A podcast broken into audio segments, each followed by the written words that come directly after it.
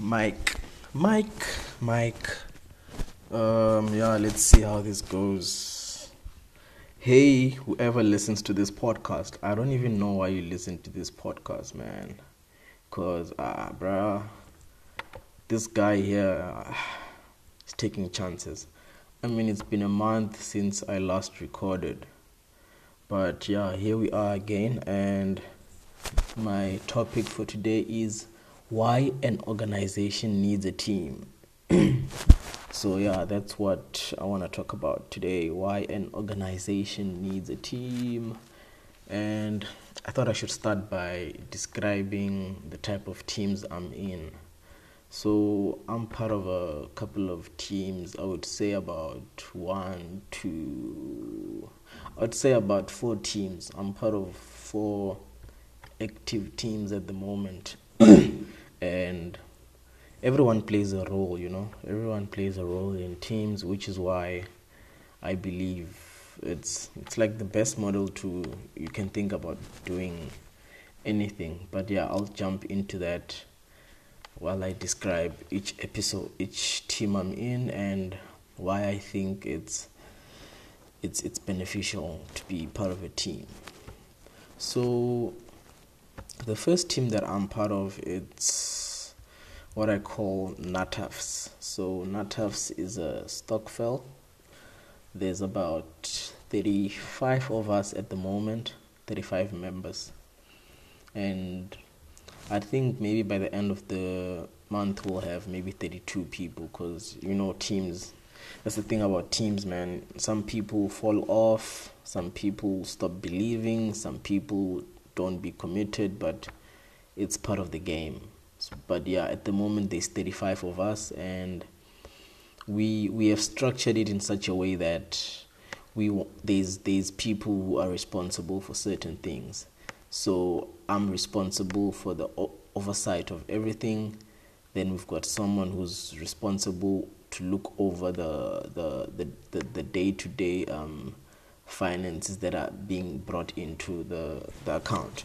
So our CFO, if I may call it, because that's basically um, uh, the, the, the main task of a CFO to overlook uh, the monies that are coming in. So we have someone who is tasked with that, and then we also have someone who will oversee or guide us in how to spend the money, right? And then the rest of the team are people who are contributing the money to this fund. So you have people contributing money to the fund, you have someone who overlooks the vision of the fund, you have someone who overlooks how the money is coming into the fund, and then you also have someone who's going to be overlooking how money is spent. And then in between there you will have other functions and and responsibilities like my sister is part of the Stokvel, so she will be responsible for sending out emails when there's updates or any digital related stuff that we might need help on since she's in that IT digital space, right? So, I mean, as you can see, the whole thing about it was that I should just share the type of dynamics and, and, and, and structures of teams I'm in, then you as a listener will be able to draw lessons from it.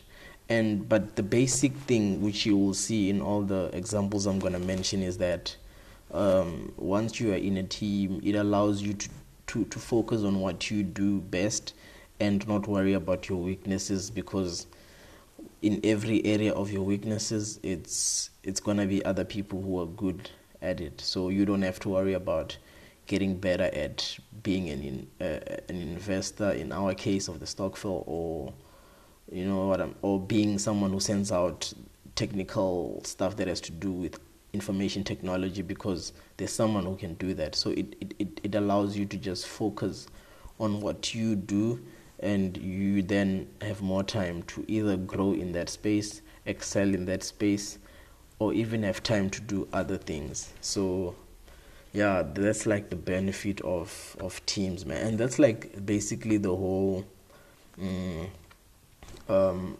uh, trend you will see in all the partnerships that you will be part of or or are part of and trying to build is that you need to find your sweet spot in every team and hopefully every other position is filled with someone who is do who is just as good at that job so that every weakness of yours is being filled by a strength.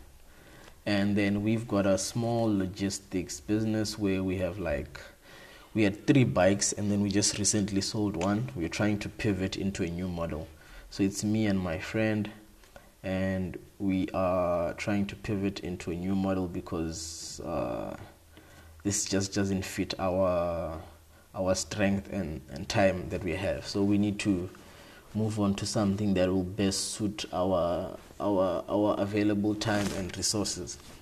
But then what i like about this partnership is that we went into a business where i don't know anything about motorbikes i don't know anything about driving one. But then because my friend knows how to drive a motorbike it was very beneficial to have that type of partner in the in the business because even when we go buy the bikes he would drive them home so we wouldn't have to like hire someone to come pick up the bike and it's an extra cost. And he was able to quickly pick up things with a bike that I wouldn't easily pick up or know how to get the best um, mechanics. And just by having those motorbike conversations the same way if you're an accountant you would be able to help someone get a good accountant better than someone else who's not an accountant. You know what i'm saying? So it's just a thing of he's got more knowledge in doing that because he knows how to ride a bike.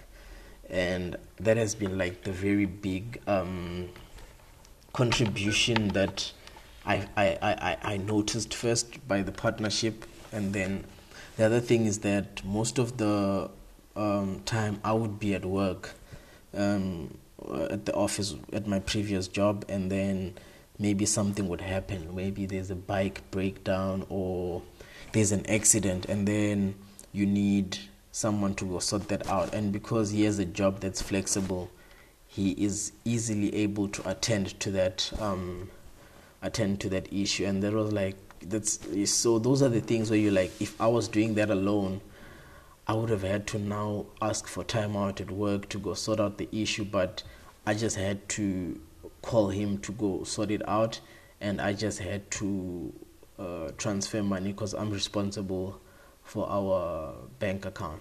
So those are like really cool partnership a cool partnership that i have in place.